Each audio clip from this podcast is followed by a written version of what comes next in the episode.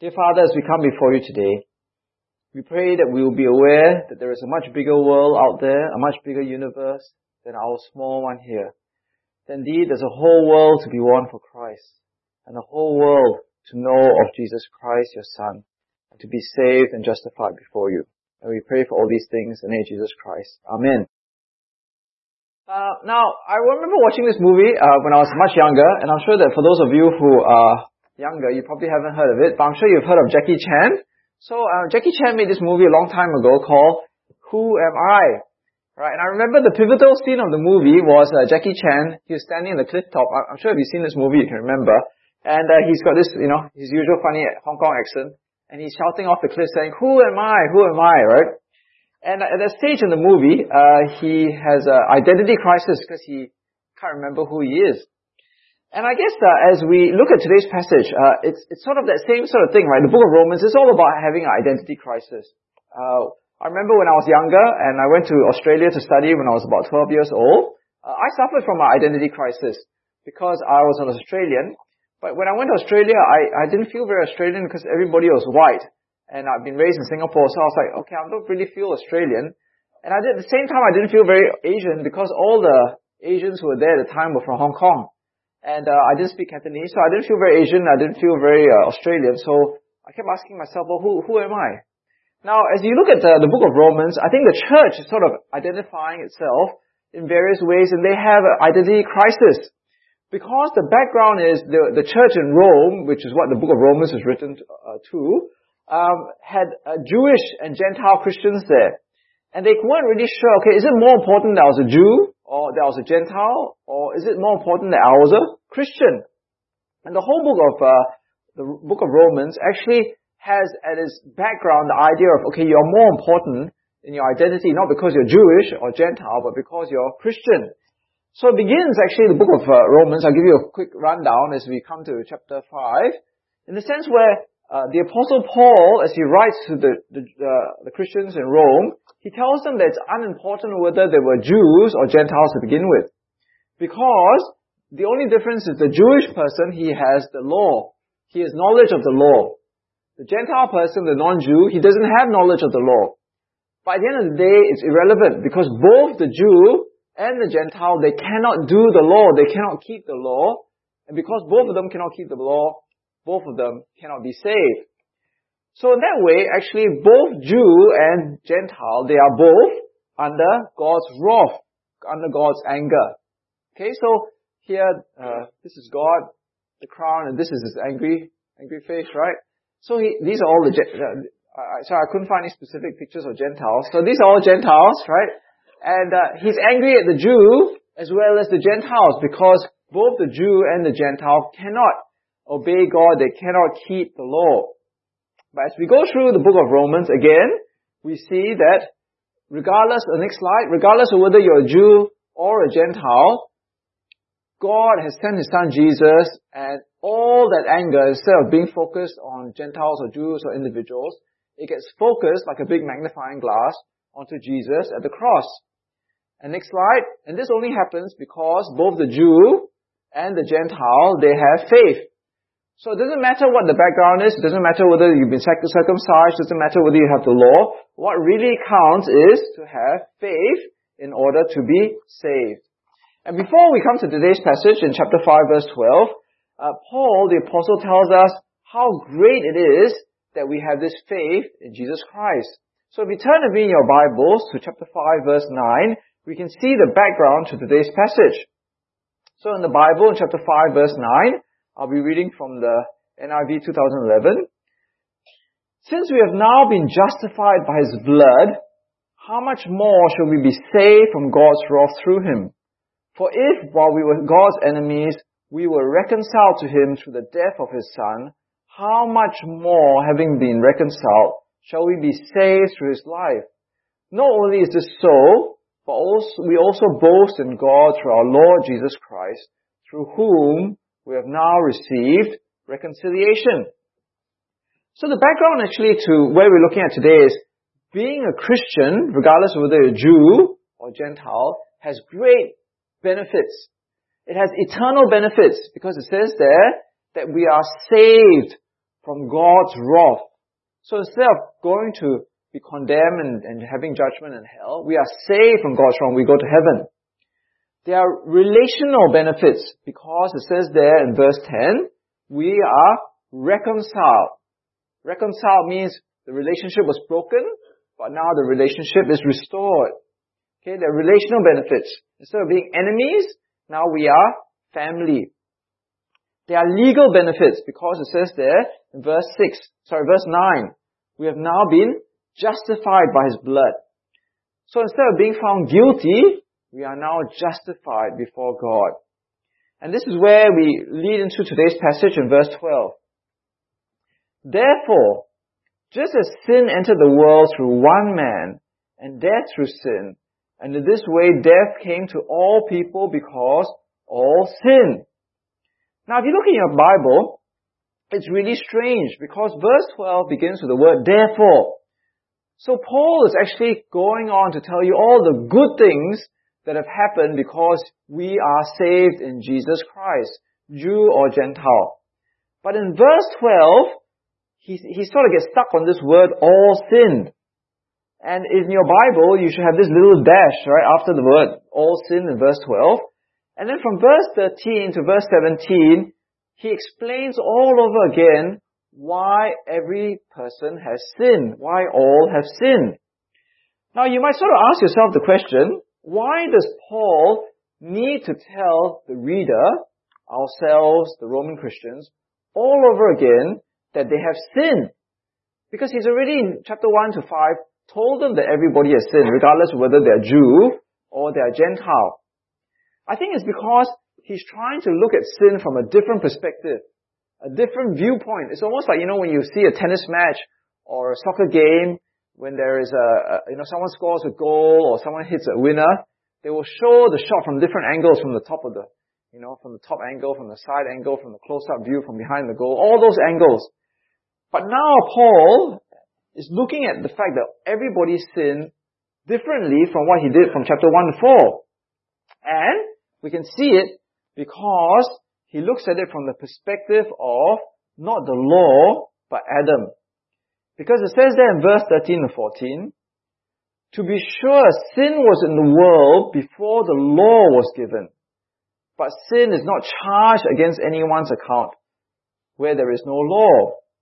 Nevertheless, death reigned from the time of Adam to the time of Moses, even over those who did not sin by breaking a command as did Adam, who is a pattern of the one to come. So what Paul is saying here, what God's word is saying here next slide, is that here's the law, okay, and here was Moses. Moses gave the law to the people.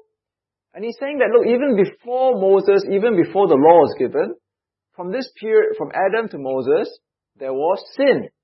Right, isn't that what it says there? It says sin was in the world before the law was given. Now, before the law was given, it says there that sin was not charged against anyone's account. Uh, that means that because there was no measure, there was no guide, you can't actually charge, you can't actually say exactly how badly you sin because there is no, there is no uh, list of rules to compare against. But sin was there. And why was sin there? Well, in verse 14, because death reigned from the time of Adam to the time of Moses. Now, why do people die? Okay, I want to ask you a question. Think for a moment. Why do people die? Uh, okay, the guy there in the white shirt. Okay, don't worry about that. Okay. Uh, okay, why do people die? Now, people do not die of natural causes. Alright, we, we know sometimes we look at the obituary, we think, okay, that guy died of natural causes, he lived to a hundred something. Or someone, you know, died of unnatural causes, he, he died by murder or sickness or something at a very young age. No, biblically speaking, people die because of sin. Death is actually unnatural, abnormal, because death was not supposed to be there in the beginning. Now, what was the biggest lie or the first lie that Satan ever told? Do you remember what was the first and biggest lie that Satan ever told? You will surely not die. Because that's what he told Eve. Okay, next slide. So right at the beginning, the woman said to the serpent, we may eat fruit from the trees in the garden, But God did say, you must not eat the fruit from the tree that's in the middle, middle of the garden, and you must not touch it, or you will die. You will not surely die, the serpent said to the woman. But they did die. They did die because they disobeyed God. And in Genesis chapter uh, 3, 19 onwards, that's what happens, isn't it? Because God says to Adam, because you have done all these things, from dust you are, and thus you will return. And then God said that in verse 22, the man has now become like one of us, knowing good and evil. He must not be allowed to reach out his hand and take also from the tree of life and eat and live forever. So the argument that Paul gives and the Bible gives is very straightforward. Sin has come to all men, all people, regardless whether they're Jew or Gentile, because Adam sinned. Right from the very beginning, Adam was not a Jew, Adam was not a Gentile, and when he sinned, he brought sin to every single person in the world.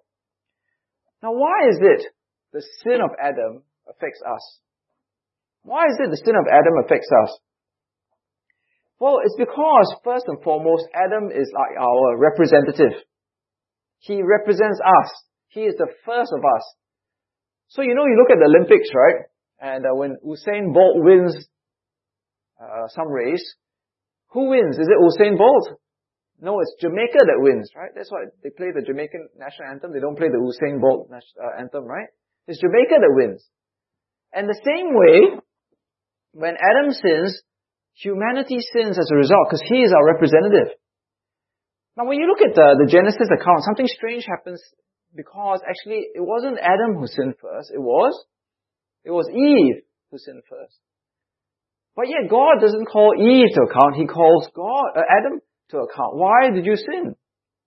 Because Adam is our representative, he represents us, and when he sins, the rest of humanity is charged with sin. But it's wrong just to, uh, to blame Adam. You know, I remember my son once said, oh, you know, if only Adam didn't sin, we'd all be okay, right? You know, it's, it's all Adam's fault. And I said to my son, and I said, well, didn't you get angry the other day? Didn't you lie the other day? And then, you know, he said, yes, I did. And the reality is actually, it's not just that Adam is our representative, but because of Adam's sin, it's almost as if all of humanity now, you and I, are tainted by sin. We are all sinful just like our forefather, Adam. That's why in Genesis, uh, sorry, Genesis, in Romans chapter 3, verse 9 to 11, if you turn back me, Romans chapter 9, sorry, 3 verse 9 to 11, God's word very clearly says that regardless of whether you're Jew or Gentile, all are under the power of sin. What shall we conclude then? Do we have any advantage not at all, for we have already made the charge that Jews and Gentiles alike are all under the power of sin. As it is written, there is no one righteous, not even one. There is no one who understands, there is no one who seeks God. All have turned away, they have together become worthless, there is no one who does good, not even one. So what is happening here is, Paul is actually coming back all the way to the beginning of creation to show that sin was there from the beginning. Regardless whether you're a Jew or Gentile, all have sinned. We are all tainted by the sin of Adam. But the good news comes in verse 14, the, the, the last part of verse 14. Because God knew what Adam was going to do. And he was a pattern of the one to come. Isn't that a strange thing to say? Adam is a pattern of the one to come. So God knew that Adam was going to sin, but he knew that there was another one who was going to, to do what Adam did, but in a positive way, not a negative way. Because Adam brings sin, death, and condemnation, but somebody else, through the good thing they do, they do, brings life and forgiveness and justification. So let's look at verse 15 to 19 to look at this pattern that has come to follow the pattern of Adam. Verse 15. But the gift is not like the trespass. For if the many died by the trespass of the one man, how much more the God's grace and the gift that came by the grace of the one man, Jesus Christ, overflow to the many. nor can the gift of God be compared with the result of one man's sin. The judgment followed one sin and brought condemnation, but the gift followed many trespasses and brought justification. For if by the trespass of the one man death reigns through the one man, how much more will those who receive God's abundant provision of grace and of the gift of righteousness reign in life through the one man, Jesus Christ. So Adam was the old humanity, right? He brought through his act of disobedience uh, many things, right? So if you look up here on the slide, he brought many things. This passage, verse 15 to 17, is a very deep, dense passage. It's like, you know, like, you know, something is like drinking carnation milk by itself, right? You know, it's just not possible. It's just too sweet, right? You actually need to break it up because it's just too much. So actually, when you look at it, it's, it's trying to compare what Adam did in the trespass of Adam and what Jesus did in his gift. So what did Adam do? Well, in his trespass, he brought sin, death, condemnation, and disobedience. But the gift of Jesus brought grace, eternal life, justification, and obedience. And Jesus, it says here, has done a much greater thing. Because if you look at verse 15 and verse 17, the phrase that keeps coming out is how much more? If the many died by the trespass of one man, how much more did God's grace and the gift that came by the grace of the one man overflow to the many? In verse 17, for if by the trespass of the one man death reigns for that one man, how much more will those who receive God's abundant provision of grace and the gift of righteousness reign in life through the one man, Jesus Christ? So what it's saying is, as, as bad uh, uh, uh, outcome that uh, Adam brought when he sinned, how much greater is the good news that Jesus brings? Because Jesus brings a much greater work in his death on the cross. And you can sort of see in a few ways, isn't it? So think of it this way. What is easier to do? To go to Marina Bay Sands or Resort World and lose a lot of money or to earn it back? To have that debt forgiven. Obviously, it's very easy to lose money, but hard to get the debt forgiven, isn't it? To earn it and pay it back. Uh, what is easier to do? To start a war or to bring peace? Much easier to start wars than to bring peace, isn't it? Peace is much harder to bring. Is it easy to spill milk or, you know, get your shirt really dirty or is it to clean it up? As we will find out in spring cleaning, right? What is easier to do? To make things dirty or to clean things up? Obviously, it's much harder to clean things up. What is it easier to do, to kill or to raise to life? Obviously, to raise to life. See, what Jesus has done is much, much greater than the work or the trespass of Adam because he reverses all the negative things that Adam has done in his trespass and he's brought them back to a good thing. Peace, paying the debt, getting rid of the stain, raising to life. And then he comes, uh, in verse 18, uh, the Bible, God's Word, Paul, then brings the whole idea back to what he says back in verse 9 to verse 11, because the same ideas are there. Reconciliation, justification, life, salvation. So the whole idea is now coming back to verse 12. Consequently, just as one trespass resulted in condemnation for all people, so also one righteous act resulted in justification and life for all people. For just as through the disobedience of one man the many were made sinners, so also through the disobedience of the one man, the many, sorry, the obedience of the one man, the many will be made righteous. Now, when it says here, all people, or in uh, the other earlier translation, all men, it doesn't mean every single person is saved. It Doesn't mean that every single person will be justified. It Doesn't mean every single person will be declared righteous. What the Bible is saying is all types of people, regardless of whether they're Jews or whether they're Gentiles, will be saved because of the act of Jesus Christ. And three words jump out of you as you read verse 18 to 19. The idea that all people will be justified in verse 18 and given life the idea in verse 19 that they will be made righteous. Now, justification is a legal term. It means to be declared not guilty. You know, sometimes people think that uh, God will forgive us if we do more good things than bad things. Right? Sometimes you hear people say, well, you know, I, I did all these bad things, but at least I'm not as bad as the people who are murderers or pimps or human, you know, uh, drug traffickers or, or human traffickers dealing, you know, bringing people across or whatever, because we always think we're better than other people. But God doesn't exercise justice that way. Uh, God's ju- justice is like a, a, supermarket scale, right? You know, it's like those checkout people where every time you sin, He will scan and He will record on His hard drive up in heaven all the bad things that you've done. And someone has to pay for it. And the gift of God is that through His grace, Jesus pays for every one of the wrong things, the sins that we've done. We are justified. But it also says there in verse 18 that we have life. See, when Adam sinned, he didn't bring just death, but he brought condemnation. That's what it says there in verse 18, isn't it? It brought condemnation. So death is not the final word because after death, there is still judgment to come. See, C.S. Lewis says that we are all eternal creatures. Every human being who ever lived is an eternal creature. It is whether you die and then face condemnation or whether you receive eternal life. And what Jesus does reverses the effect of what Adam does and brings life, real eternal life to people after death.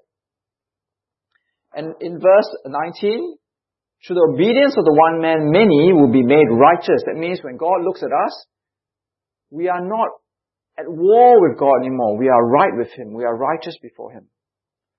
Now these are great truths and these are things that we should not just acknowledge and say, yes, yes, you know, like a multiple choice exam. But you really rejoice that you're justified, that you are reconciled, that you're saved, and you have life. This is something you really that really thrills you and gives you a buzz. So I remember um, someone, you know, uh, I went on this uh, tour in the uh, Singapore Museum. It's, it's really quite interesting. And you know, independence, you always see all those people raising their hands. And what they saying? Merdeka, right? So actually, what does Merdeka mean? Do you all know? What does it mean? Except for the Malaysians. What, does it mean? Right? I can see people nodding ahead. Okay, so what does Merdeka mean? Merdeka means independence or freedom. Now, in the same way as Christians, we, we should, we should be raising our fists and say, you know, we are justified. We are reconciled. We are saved. We have life. We are righteous. Because that's something that identifies us and marks us as Christians. Now, in verse 20 and verse 21, uh, Paul then goes back to the idea of the law again. And he says the law was brought in so that the trespass might increase, but where sin increased, grace increased all the more, so that just as sin reigned in death, so also grace might reign through righteousness to bring eternal life through Jesus Christ our Lord. Now, the law cannot save, the law can only tell you how much you sin. See, it's just like uh, when I go for my blood test, you know, as you get older, you go for blood test. And uh, the blood test actually doesn't tell you how to live rightly. It just tells you, okay, your cholesterol level is very high, right? It puts a number on your cholesterol level. But it doesn't tell you of how, you know, it basically measures all the sins that you committed in eating for the rest earlier in the year. But it doesn't actually stop you from eating the food that you shouldn't be eating, right? But even more than that, the law doesn't just account or, or give you an account or charge you of what you've done wrong. But, but it says there that the law actually promotes sin. Uh, it says the law was brought in so that trespass might increase. So now that we are tainted with the sinful gene of Adam, when we know that something is bad, inherently in us we want to sin even more. So if I said to you, okay, from now on, chocolate is illegal, it's against the law. The church of, you know, the church has put out some mandate, you know, that chocolate is sinful. You should never eat chocolate again for the rest of your life well then you, you start thinking maybe I, I, I, I suddenly have this really uh, craving for dark, rich dark chocolate, right?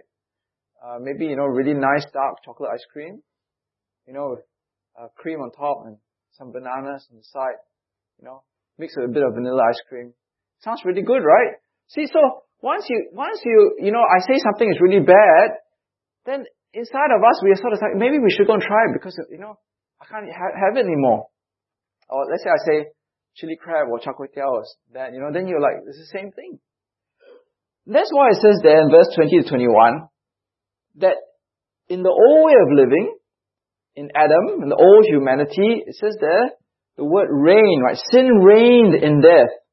See, so you have up here the, the, the idea that in the old humanity of Adam, because of Adam's sin, sin rules over us and death rules over us.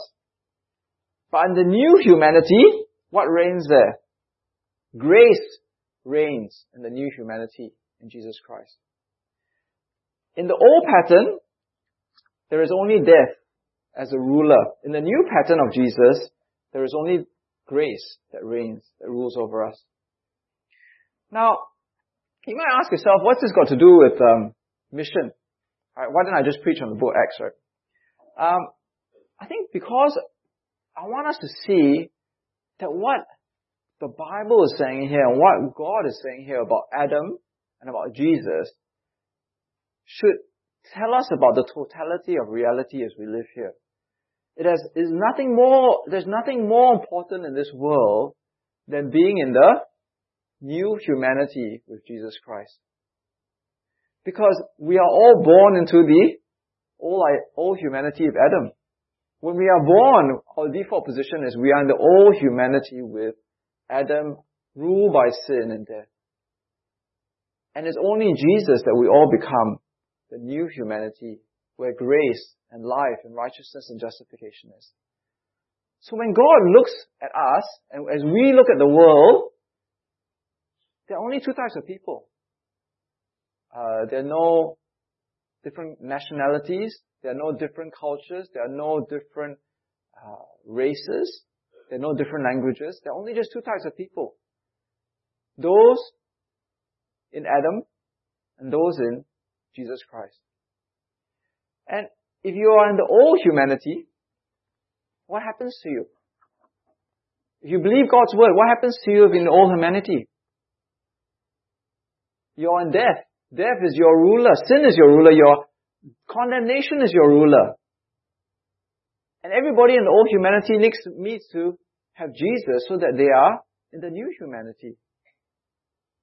So, what is the most important thing in life? It's for people to have this new humanity, which only comes through the gift of God in Jesus Christ. And that's why missions is so important. Because it's not about just, you know, um, uh, you know, our different differences because we look different or we live in different places or, or that we happen to speak different languages. The most important thing is, are we in this new humanity? Now, I think uh, Lion made a good point when he came in. And he said that you know uh, we need to connect with people and we need to be salt and light of the world. But ultimately, people they need the gospel, isn't it? They really need the gospel because they need to be saved. And it goes beyond uh, our context of where we live and how we live and what language we, we, we speak. Because when Jesus comes again, and we're all taken up there, all those ways of looking at people will all be, will all be past. It will all be beyond us.